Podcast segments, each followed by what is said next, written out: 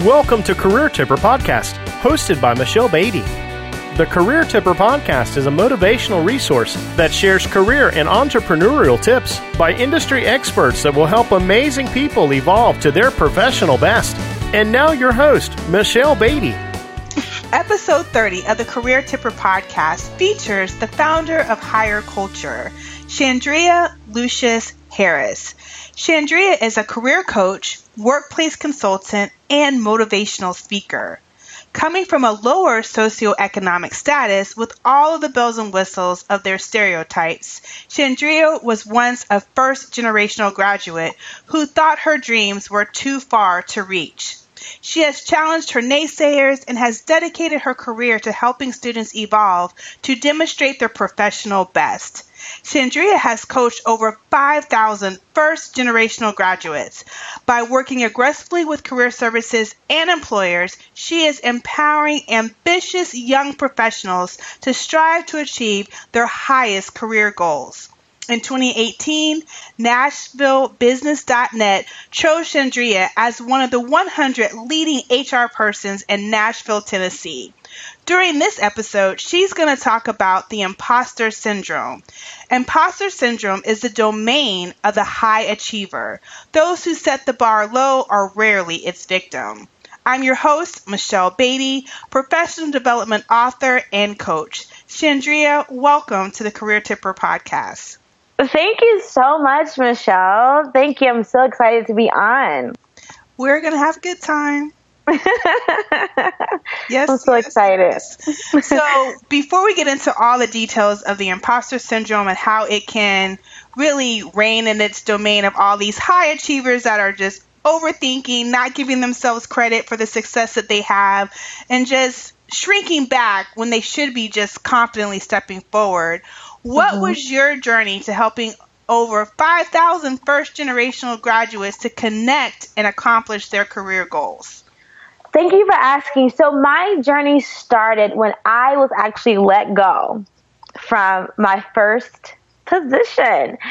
And I I love to tell this story because it's it really it's really how Hire Culture unfolded. Um, so overzealous, excited, you know, ambitious. I as I was, I worked in HR with a very small team. It was like two ladies and myself, and I I was sitting at a, in a conference room in a meeting, and we were collaborating with a with another company, and they were talking about what they can do to make a difference. Now, I am the girl of making a difference. I've always been the girl of making a difference, so I was super excited to like help join on this conversation, but I was new and, and maybe I shouldn't have done that. I don't know. Maybe, you know, we always, I always debate this when I tell people about the story, but hey, it, it, it actually made a difference. So long story short, I was let go because of poor judgment because I actually spoke out of turn at a meeting that I was only invited to actually come and sit rather than to actually give advice. And that is actually on my paperwork. No lie. Oh, so literally, I, I was poor judgment, and it was because I spoke out at a meeting to actually offer positive insight on what they should do next. I mean, guys, we can call it how you see it. I I'm done over it. It's been years and years ago. Um, but that was life defining for me because as I packed up my things and I left out of the office, I was numb. I was really numb. I was like, what did I do wrong? Like, how did I do something wrong? What did I say wrong? I was telling them to like give t-shirts. Like, what's, what's wrong with that? but but it was everything right with that because that moment I stood in the parking lot with this box in my hand and I said, I am not the only person going through this. I'm not the only new graduate that just faced a very hard fire. I'm not the only person. So I have to find these people and help them. And so that's how Hire Culture came about. And um, I worked in HR. I loved HR, and I, this is like a, a, role that I had taken on in Nashville. So it, it wasn't like the beginning, but it was like maybe like a, my second job. Um, so I said, what can I do to make a difference? Like, what can I do? You know, following this this hardship to help other people because that was stupid. And of course, everything proved that it was stupid. EEOC proved that it was stupid. All of those great people think, you know. So I mean, everything panned out for my good and for my glory. So we we were taken care of. But my point was, there are more people like me around this world that is dealing with this. So I started Hire Culture because I wanted to truly get people to higher culture and, and train them to be their best self in the workplace and, and, and retain them. So that's kind of how it came about. I was already working on my master's in counseling psychology, so I started doing resumes and coaching clients and doing all this pro bono for free. I got my case studies together, and before I knew it, I was working in higher education, and then I was counseling 10, 15 students literally a day. I mean, it's crazy. Um, and I look up today, and I'm past 5,000. I mean, because at this point, I just truly want people to be successful. And I realized as a first generational graduate, I didn't know it all, right? I didn't know that you're not supposed to speak out at a meeting, even if you're happy. I, I didn't know that. Like my mom didn't work in corporate America. I didn't know that. Um, so I'm, I'm coming to give people what they don't know and teaching them how to, what to do and how to do things to, to keep their jobs and to also do their very best in the workplace. So that's kind of how all this started. And I'm super excited about it and there's a lot for you to be excited about. So, congratulations on your successes.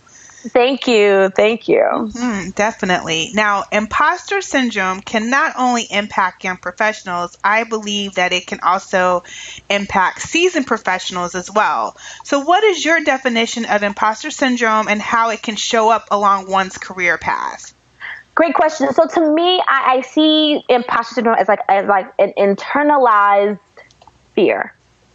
And it's a psychological pattern. So it just happens randomly. And it almost it's like the high point of your life where things you're like, oh my God, this should be a great moment. But then you're like covered in fear. And, in, and the fear is that someone will pull up your mask and show that you're not who you say you are. And I'll tell you, I found out about this at a conference where someone asked me, Hey, who do you give credit to your success? And as successful as I am, I said, you know, my mom, I said my faith, but I never said Shan. And then I realized that I too struggle from the imposter syndrome. So I began to do all this study and research on it. And like now I'm like moving forward with debunking it. Like I want to help people out of it. And you will find it in different phases of your career when you are, I would say, applying to jobs, when you see a job pop up on the screen, you're like, oh, this is amazing. This will be all me. But you just cannot get yourself together to apply to it. Why not?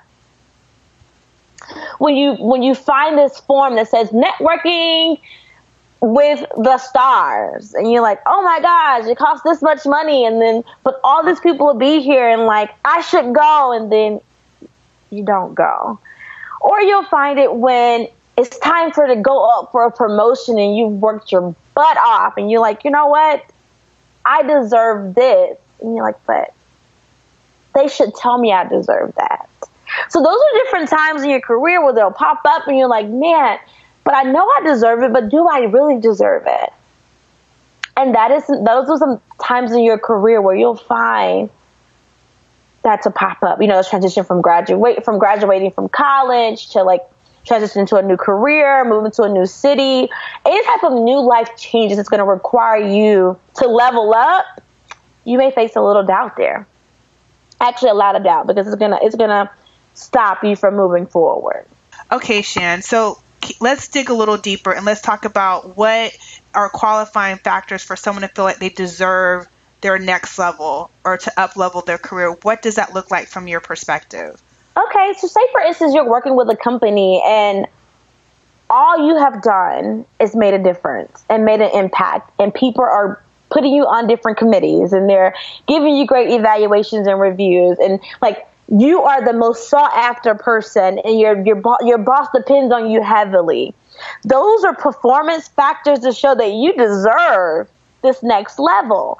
So it all it comes from your performance and your productivity and things that you're actually doing to make a difference, to make an impact, to save the company.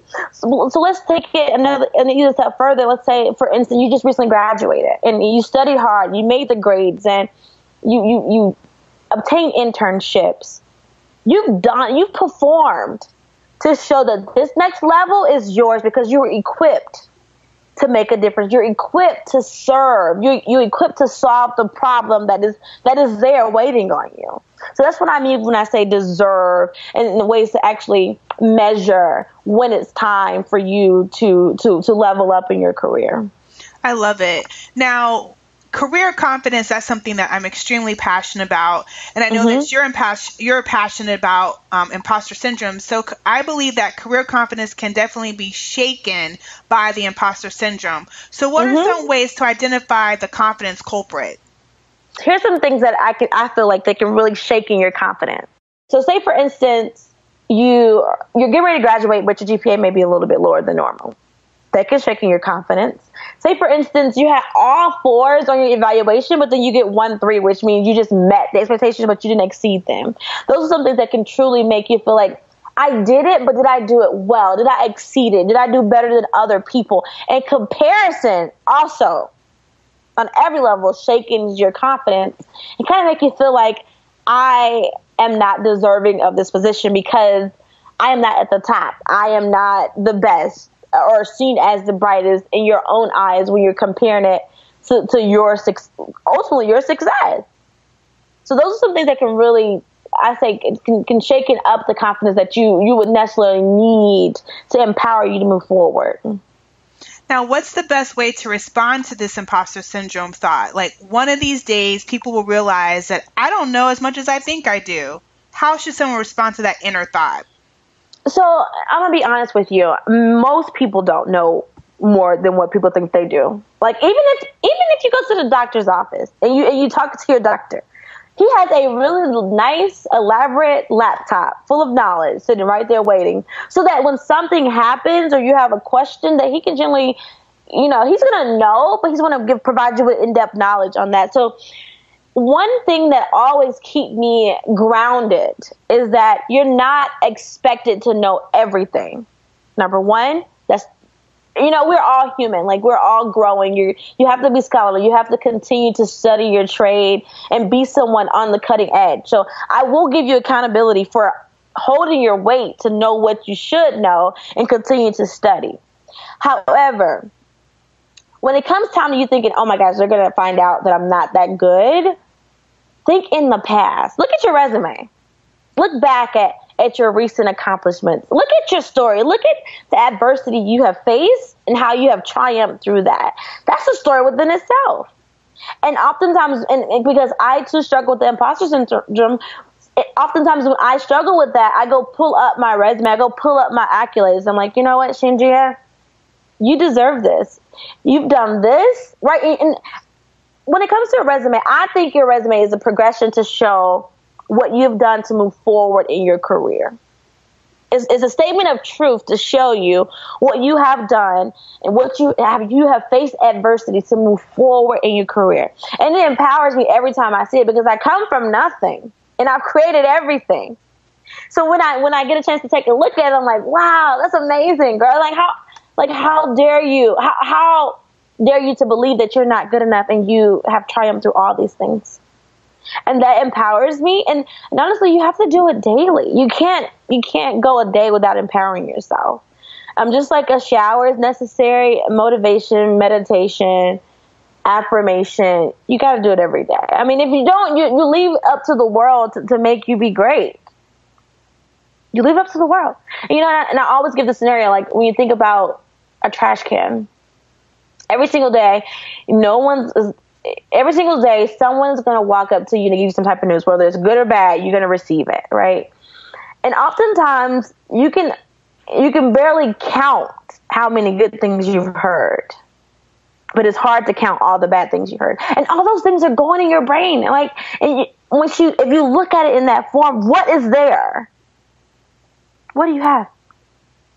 And so I find like I, I really feel like it's, it's up to you to keep it positive. I, I feel like it's up to you to keep the foundation green, to keep it to keep it in a space where you can be great. Because if you're just gonna walk around and get and collect what everybody else is telling you, wow, your emotions, your greatness, everything's gonna fall upon everyone else. So it's up to you to daily affirm your greatness, which is gonna help you to be empowered to do this and uh, you know achieve higher heights.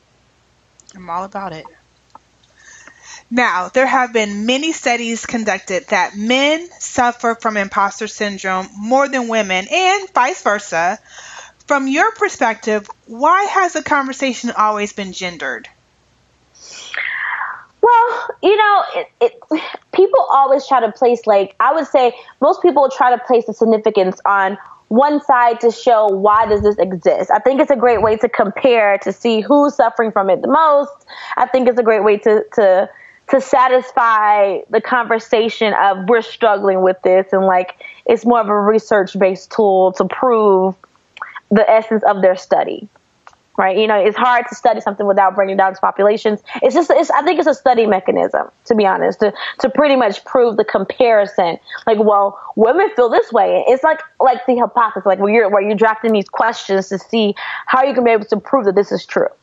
But if you ask me men may struggle with it more merely because they've been the, the most dominating person in society for forever. Women are coming for women are coming from them with full force, right? Wouldn't you be afraid of somebody coming for you full force? So I can I can see that, you know, when women are rising up and taking their positions and we're no longer sitting in the back, you know, we're not we're, we're leaning forward, we're we're taking over. I can see how that you know, that struggle to remain, remain on top can be an issue. So I can very much see that. Chandria, some may view imposter syndrome as on the rise as more and more people rely on their online presence personally, professionally, like through social media, the culture, it's so demanding. Many are participating on that just to find jobs, to build their businesses. They're, you know, it's really based on social media for so many people, not so much word of mouth as as it has been in the past. Um, so when you're aggressively selling yourself, how is it? How does one remain authentic? Air quotes authentic when you know everything's curated so beautifully for many people on social media. Where do you suggest that one find their medium to leaving room for them to trial and learn? So you have to number one you have to figure out why you are doing why you're what you're doing. Your why is gonna is gonna drive you beyond if people are responding as fast as you would like them to. So to, in order to leave room for trial, you have to study your audience. You have to become very knowledgeable on what you want them to learn. And that's going to take some time.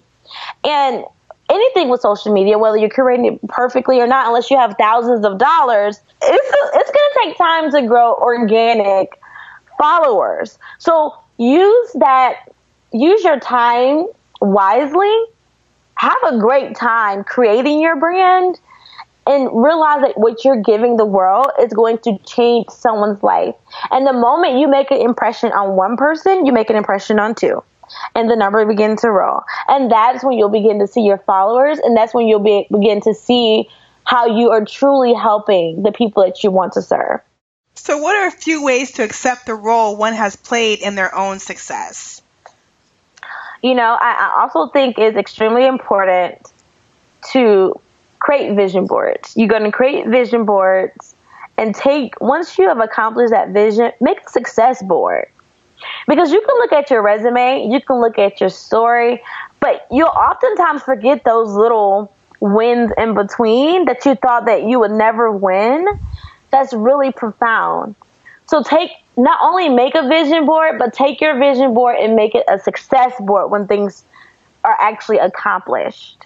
And then every single day you'll have a daily reminder of not only what you're striving to achieve, but what you have already achieved. And it's just like one of those reminders that, you know, you've done this already. You can achieve that. Indeed. Now, Chandria, how does paying it forward combat the imposter syndrome? You know, when whenever you give to someone else, there's a there's a sense of love that like fills your body. It just anytime I give, I forget about my own problems.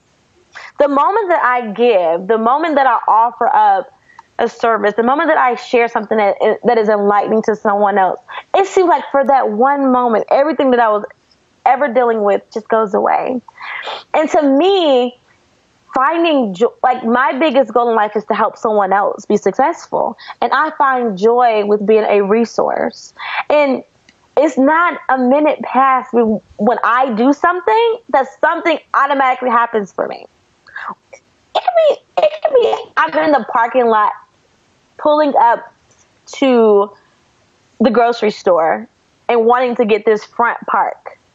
I could just get off the phone with someone, gave them this great news, and then all of a sudden, this nice car backs up and just let me pull on in. Like it's things like that. I'm so intentional about how I get it back because the moment you give, you automatically receive. It's just like you put, you deposit more grace and more mercy and more love into your box so that when you need it or when you want it, it's just there.